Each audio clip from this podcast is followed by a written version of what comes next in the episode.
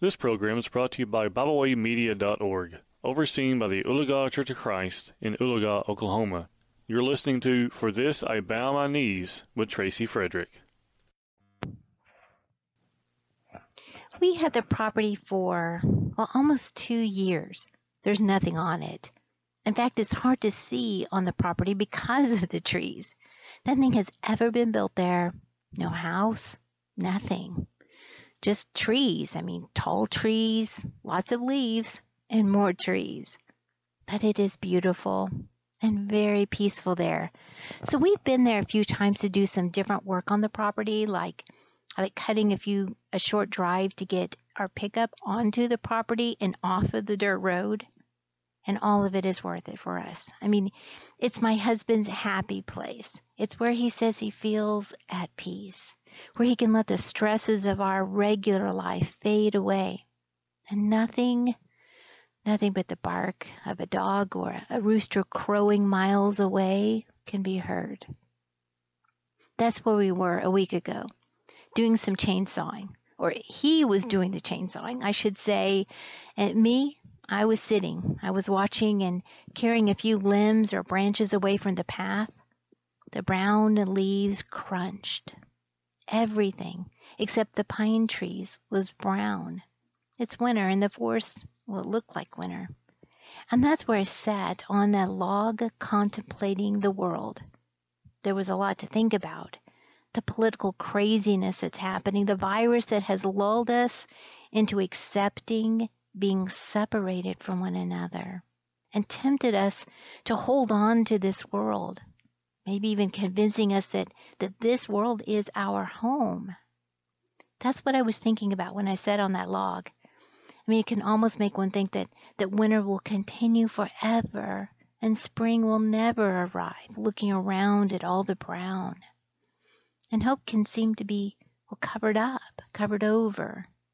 But when we walked back to the pickup to get a few more tools, I was surprised.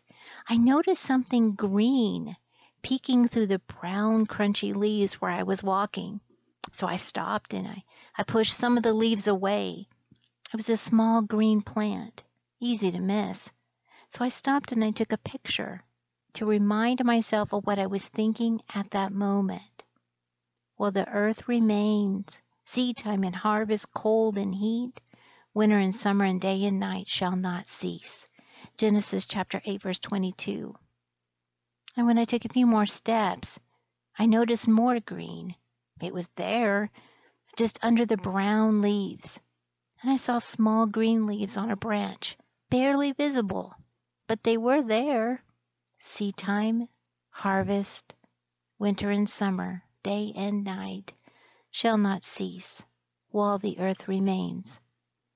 It's one of my favorite verses. I mean, it, it reminds me that God sustains us the seeds, the plants that I was watching around me, the, the seasons that I was witnessing changing around me.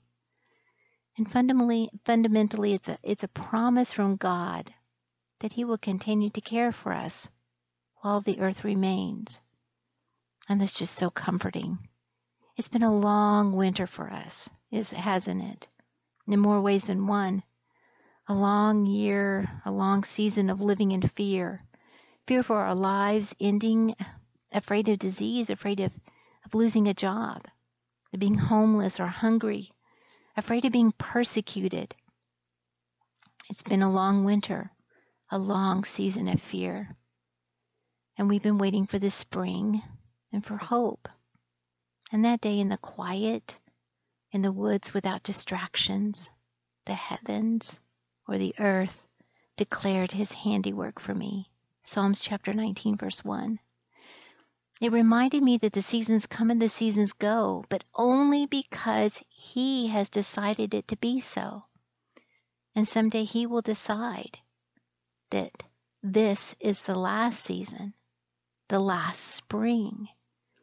And I think that sometimes that, that's hard to remember, you know, because, because it all seems just to keep happening but it, isn't solid. It, it just seems so solid and so permanent.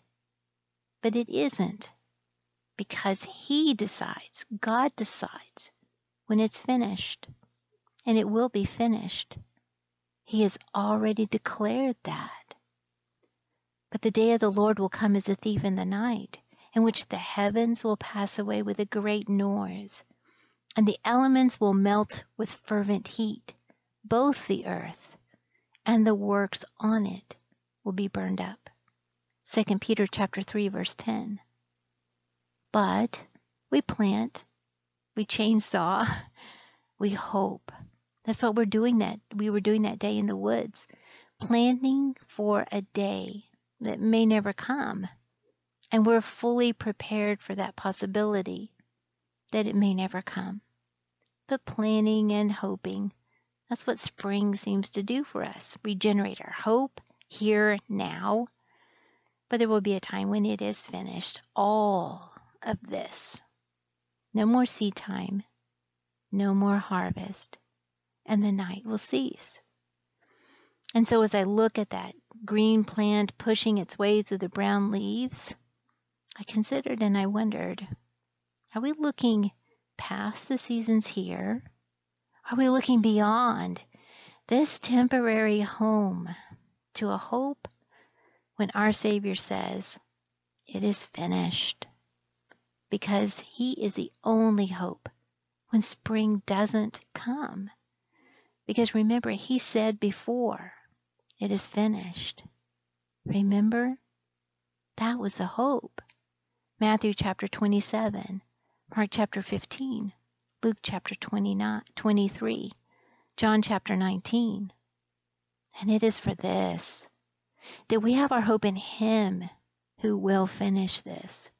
Not hope here, not hope in spring.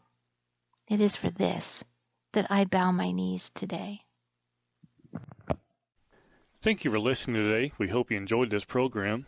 You can find out more about BibleWay Media by visiting us at biblewaymedia.org. You can also find us on Facebook, Twitter, and Instagram.